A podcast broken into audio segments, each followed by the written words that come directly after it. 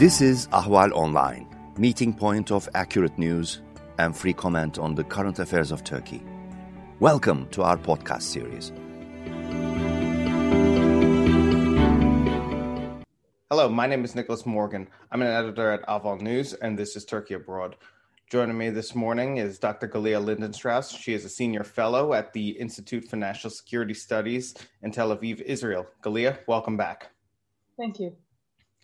So I, I wanted to uh, bring you back on to get your thoughts on the recent the recent flare up between Israel and the Palestinians and what that all means for relations with Turkey because I'm I'm sure you saw how vocal uh, President Erdogan was amidst the amidst the 11 day conflict, and he referred to Israel as a terrorist state. His for, his foreign ministry um, w- went around to many of the forums in the Middle East, trying to rally other countries against Israel, and all of this just bro- brought to mind the question our last podcast, which was about the prospects of reconciliation between the two countries. And you said at the time that it would take much more than just a return of ambassadors, for instance, at that time to fix the relationship. But after everything, do you do you think that reconciliation is effectively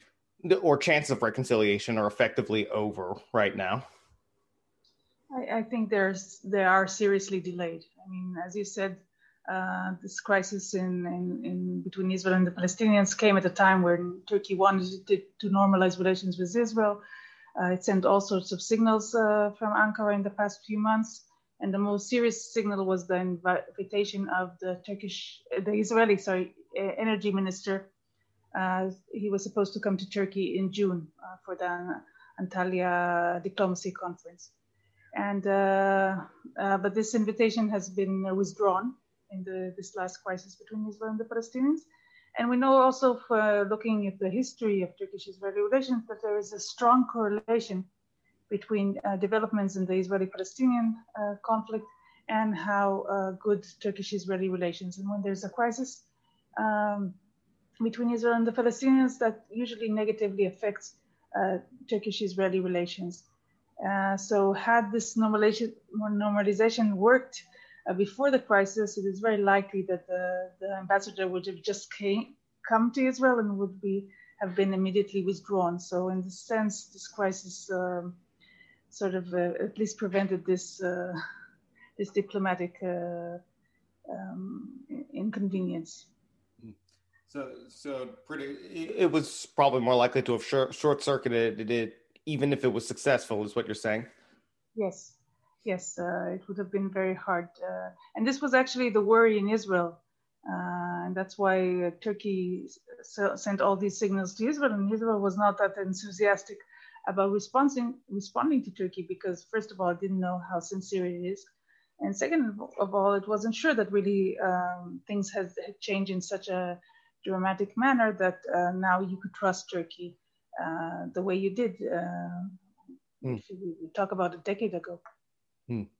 And this, this, um, th- there was one thing that I noticed that I wanted to get your opinion on also, and that was that Israel didn't, Israel and its officials really did not bother to respond directly to a lot of the noise and uproar coming from Ankara. For, for example, the excuse me, the most the most vocal retort that I could at least find was in an interview between um, a Greek outlet and the Israeli ambassador in Athens, who said that the Turkish comments were saddening and irresponsible.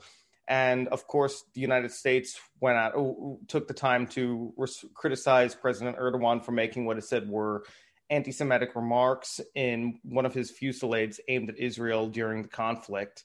Uh, can we can we take this quietness from the Israeli side as a sign that they do not really take Turkish criticism very seriously at this point when there's when there's um, conflict between um, the Israeli government and the Palestinians?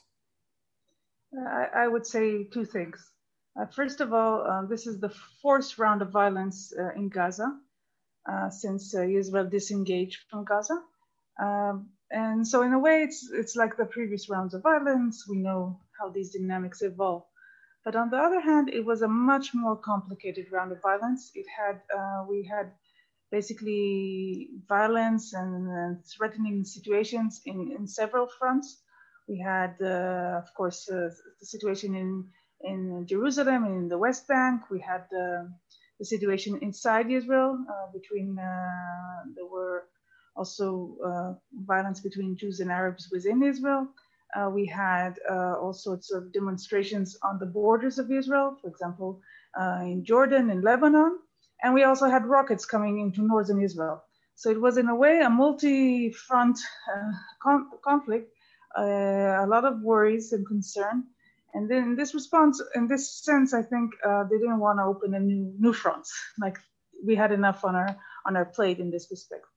The other thing is that you were right. Uh, there was a lot of very vicious rhetoric coming um, from Turkey and also from its media outlets that they were really um, basically in, in a propaganda war uh, against Israel. And but on the other hand, this rhetoric was didn't didn't do much uh, um, beyond that. I mean, in terms of uh, getting a ceasefire, Egypt had a major role. And in terms of uh, if you need the funds, it, it, seemed that they were coming from the Gulf. So Turkey basically played a very negligible role. Even if they compare it to 2014, uh, when there was also an operation in Gaza, it was a very le- long one. It was 50 days of fighting. Uh, at that time, even uh, Israel allowed Turkey to uh, provide humanitarian assistance. Uh, there were Turkish planes taking wounded Palestinians. This time, really nothing, only very vicious rhetoric. And I think it did exemplify the weakness of Turkey. I think that one, one question that might be on a lot of minds is how much, what the relationship is pretty much between the rhetoric, of course, naturally, and the prospects of reconciliation going down the drain. And that common denominator might be the President Erdogan himself, who's, of course, always been a very strident voice for, in favor, uh, in what he says is his uh, defense of the Palestinians. It's part of uh, the over that the old, uh, some call it the neo Ottoman vision of placing Turkey as the leader of the Muslim world, and he wants to use support for the Palestinians to to further that agenda. But none of that is, of course, very new. It's just that right now um, in Turkey, President Erdogan and his party are doing very poorly on the domestic front, and he's been making a number of big moves to shore up support within the Islamist nationalist base. Um, how much do you think Erdogan's Erdogan's um, problems at home are really coming coming to affect reconciliation prospects for Israel? And if I can add just another part to that question, do you think that President Erdogan at this point is becoming, uh, based on his own ideology and views, one of the, the, the major stumbling blocks to any true long term reconciliation w- between Turkey and Israel? Well, if you look at the situation in Turkey, obviously there are domestic, serious domestic problems. You have the economic situation, you had the lockdown because of the COVID situation, uh, you had all these videos of this uh, mobster, um, which were really are humiliating the, the, the, central government. So you had all these domestic problems that definitely you wanted something to divert the attention from. And in this sense, uh, I think the situation uh, between the Israelis and the Palestinians served this purpose, and I think that did add to it. Uh, but uh, I mean, sympathy to the Palestinians is really overreaching in Turkey, and it's not only an issue of the Justice and Development Party and Erdogan. You saw all the opposition parties sign a statement against Israel. You saw uh, the opposition uh, party leaders also condemning Israel. You saw uh, even a inner fight between the, these uh, these parties uh, about uh, condemning uh, Israel. So um, uh, you saw the JAP doing this banner against Israel on its, its its, building. So um, you had a you had a really a, a strong reaction against Israel. I should remind are uh, those who are listening to us that uh, we, we, began in Jerusalem. I mean, the, the, the, violence and the and all the the trouble began in Jerusalem and then and also in Al-Aqsa and then moved to Gaza. So when it was centered on Jerusalem and you had these very bad images coming out of Al-Aqsa, then of course this is a very this is a uniting factor uh, in Tur- Turkey against Israel. Uh, when it moved to Gaza, this somehow it, uh, the criticism relaxed a bit, although not not uh, substantially. Um, so I don't think it's that Israel has only a problem with Erdogan, uh, and I don't think Turkey has a problem with Israel just because of Netanyahu. I think these countries have have serious have moved in in diverting ways that, that does cause trouble to the relations, no matter who the leadership is. But obviously, uh, if there will be a change in, in, the leadership in Turkey, and at least uh, some of the um, the worries about the the survivability of Erdogan will be removed, uh, then then we might have something that is more uh, like a more rational uh, foreign policy, more a realistic foreign policy, and also in Israel, of course, uh, the prime minister is is, is basically uh, fighting for for um, for his his career, and he also uh, has this law, law case against him, um, and that, of course also affects his his calculations. So uh, I think, and if there will be another leadership, again, it won't have a favorable attitude towards Turkey, uh, but it might act in a more pragmatic manner. Mm-hmm.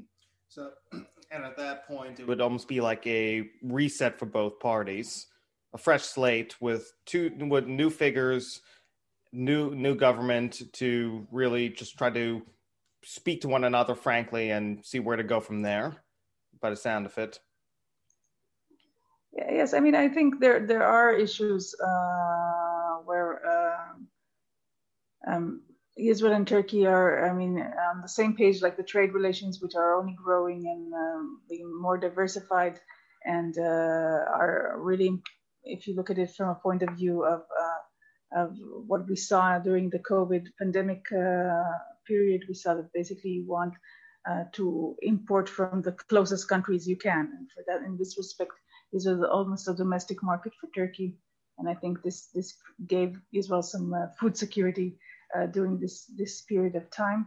Uh, so if you look at it only from the trade perspective, definitely these countries have a lot to work work on. I, I believe that also Turkey, I mean, Israel is now basically, uh, unless we get some variants of COVID, we're basically over it. We're the, the numbers are really, really low and the and basically the, the um, economy is in the recovery period from the pandemic. And I think Turkey is also gonna, I mean, soon they're also gonna, already 20% is already vaccinated of the Turkish population, and I think Turkey is expected to get the Pfizer uh, vaccines, uh, a, major amount of Pfizer vaccines, uh, which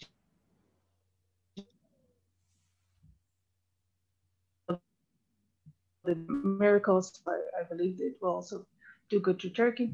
Uh, maybe not tourism as we knew before the pandemic, but we'll be we will see again Turkish airlines uh, flying frequently to, to Tel Aviv. Uh, so that will also be a relaxing uh, period. And we also have to see what will happen after probably there will be the Iran deal um, between the Biden administration. I mean, the US will return to the uh, Iran deal, and uh, that will also create interesting dynamics in the region. And, lastly, uh, we have to see what what's what will end with the charm offensive Turkey started when Biden was elected and this charm offensive to all sorts of countries in the Middle East. We talked already about Israel, but also towards Egypt, um, Saudi Arabia, uh, the UAE, even in a way. And uh, we have to see what will come out of this charm uh, offensive. If it will somehow relax tensions, I think we'll we might see more interesting dynamics in the region. On on the, these structural these structural impediments, so to speak between uh, Turkey and Israel that are independent of who's in charge of either country. These forces that really might make a long-term, stable, friendly relationship difficult at times. Um, that always that always struck me as something that would make it more complicated in some ways for Turkey and Israel to find um, at least a middle ground again compared to some of Turkey's other reconciliation drives in the region like uh, at the same time, right before the conflict re- restarted in Gaza, we had the we had the Turkish government and the Egyptian government um, having meetings for the first time in years, and they spoke about um, the prospects of further talks down the line. Um, is Egypt, of course, put its conditions right out there on the table as well for Turkey to meet if they want to have any normalization.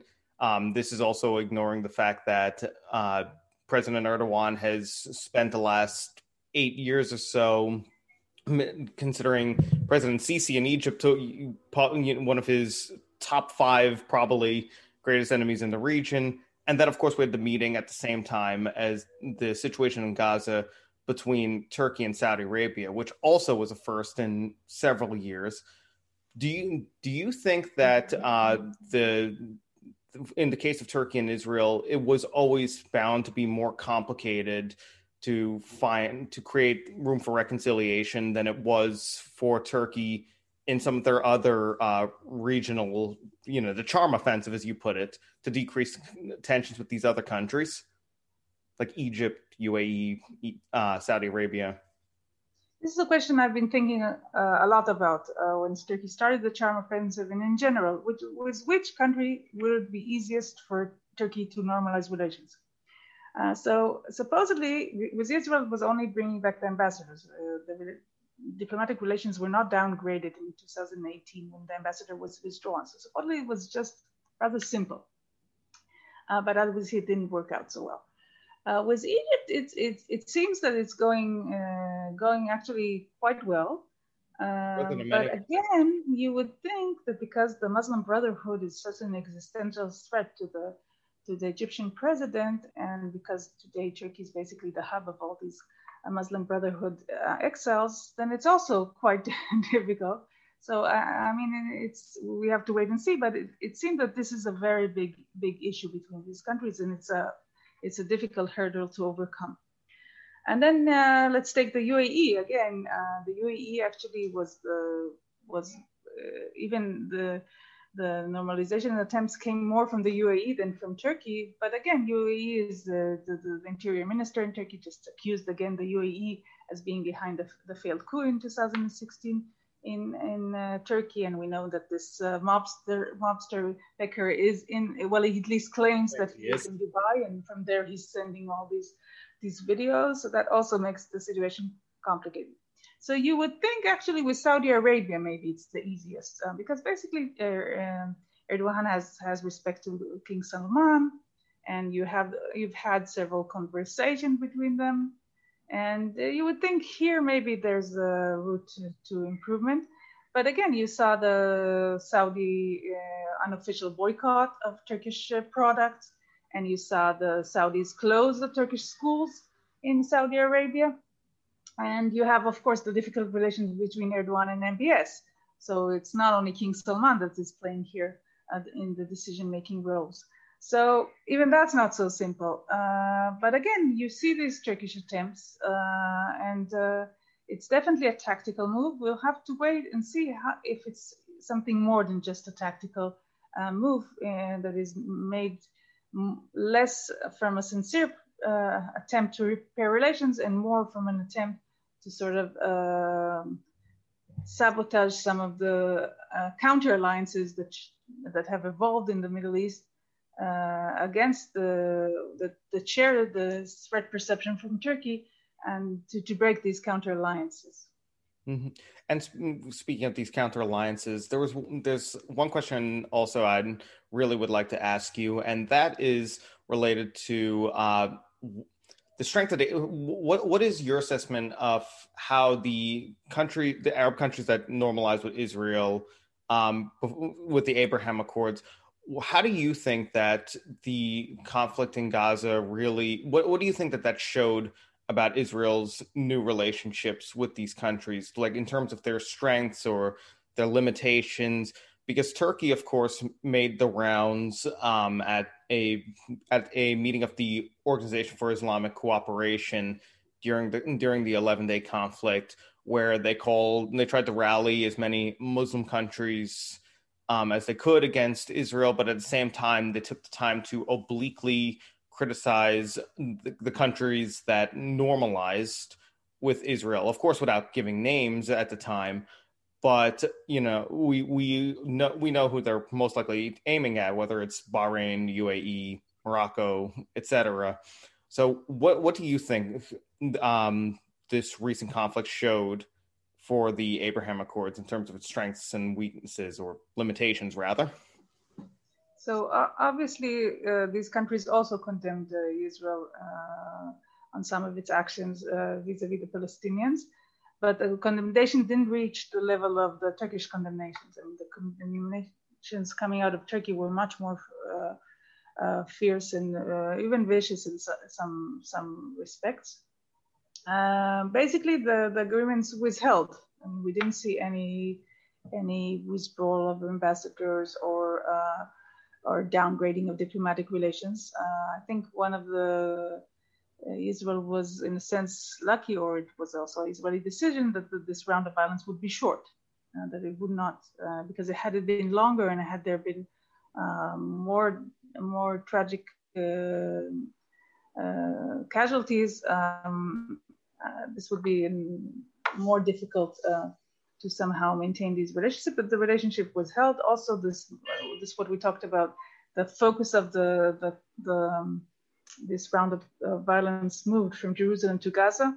Uh, as long as it was in Jerusalem, it was more hard to somehow contain all the, the feelings. When it moved to Gaza, it was uh, again Hamas is seen as being part of the Muslim Brotherhood movement, and the, the, the difficult um, relations between some of these these countries' rulers to the Muslim Brotherhoods, and Hamas is not a an actor that they like. Uh, so in this respect, uh, this this also helped. I think the Egyptian role is very was first of all very useful in reaching the ceasefire, and they really showed Cairo really showed its abilities in this round of violence. I think, and this this also of course is linked to the Arab uh, Gulf states, which are helping Egypt in other other elements, especially the economic elements. So, um, I mean, it, it, it, created a challenge, but nobody is surprised that if something happens in the Israeli-Palestinian conflict and it, it goes, it, there's a violent outburst, then this causes tensions in the relations. Uh, but it was held. I, I don't know if we will see. I mean, probably the countries that have signed the agreement stay with them, but we won't see maybe additional countries that were considering to sign with Israel perhaps are now uh, pausing their decision. On my last, on my last question, I um, go, I want to ask you something about um, a topic that we talked about last time, but also one that I know that you've you've researched since, and that is the inter the relationship, so to speak, between the Eastern Mediterranean and the the situation in the Middle East, and of course, that's a key part of Tur- the reason why Turkey opted to go on its charm offensive late last year. On top of it, because um, just as Turkey is working on its reapproachment right now with Egypt and Saudi Arabia, we in a couple of days the Turkish foreign minister is on his way to Athens to to for talks with Greece. And I noticed that ahead of many of these meetings with Turkey, the countries that are have become more aligned with each other, whether it's Greece, Cyprus, Egypt, Israel, they do seem to to at least consult with one another ahead of any of these meetings, or at least directly afterwards, as if to keep one another abreast of what's going on. Um, and Turkey has managed to make some inroads, of course, like with Egypt, they at least have the conditions back on. They, they have the talks going. They know what they have to do. And Saudi Arabia's case, um, they met with the foreign minister.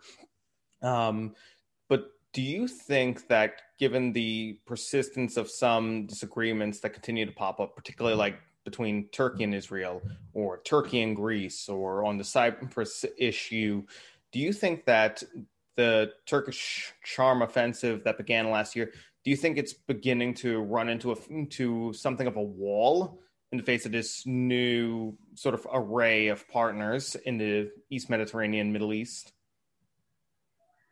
I don't think there's an informal alliance between uh, the Hellenic states, Israel, Egypt, and the Arab Gulf states is something that is uh, going to be an impediment in, in Turkey's normalization efforts vis-a-vis these separate countries. I think, uh, on the contrary, the, the threat perception from Turkey is something that is driving these countries uh, closer together.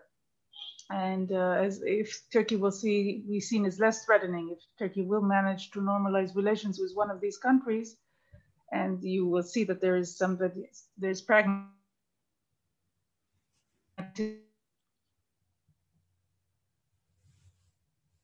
coming out of Ankara, and that you can reach to Turkey's normalization efforts.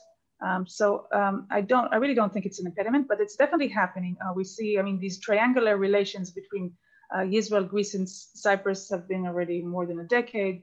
Uh, Cyprus, Greece, and Egypt is also a triangular relation that goes quite um, quite a few, few, years back, but has been strengthened under uh, Sisi.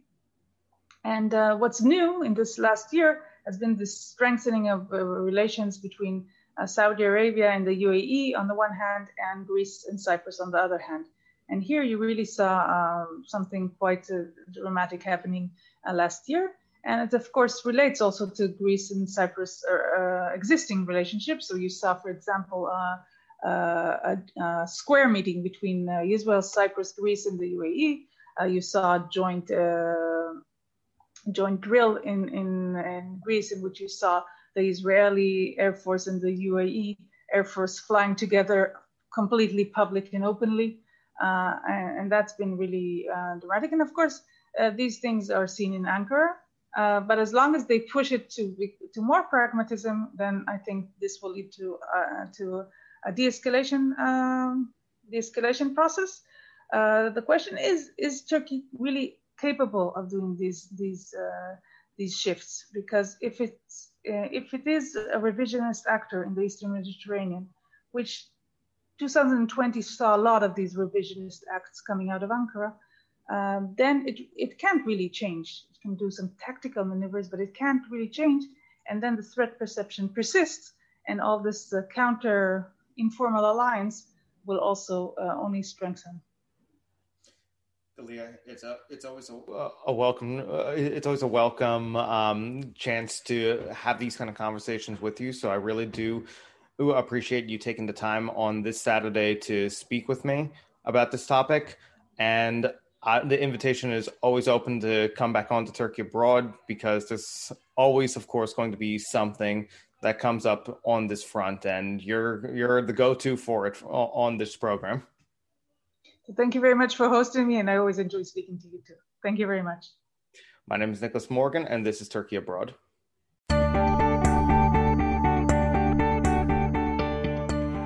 You can follow Ahval News Online podcast series through Apple Podcasts, Spotify, YouTube, Google Podcasts, SoundCloud, and Spreaker. All you need to know about Turkey is here for your ears, mind, and attention. Thank you for listening to our podcast.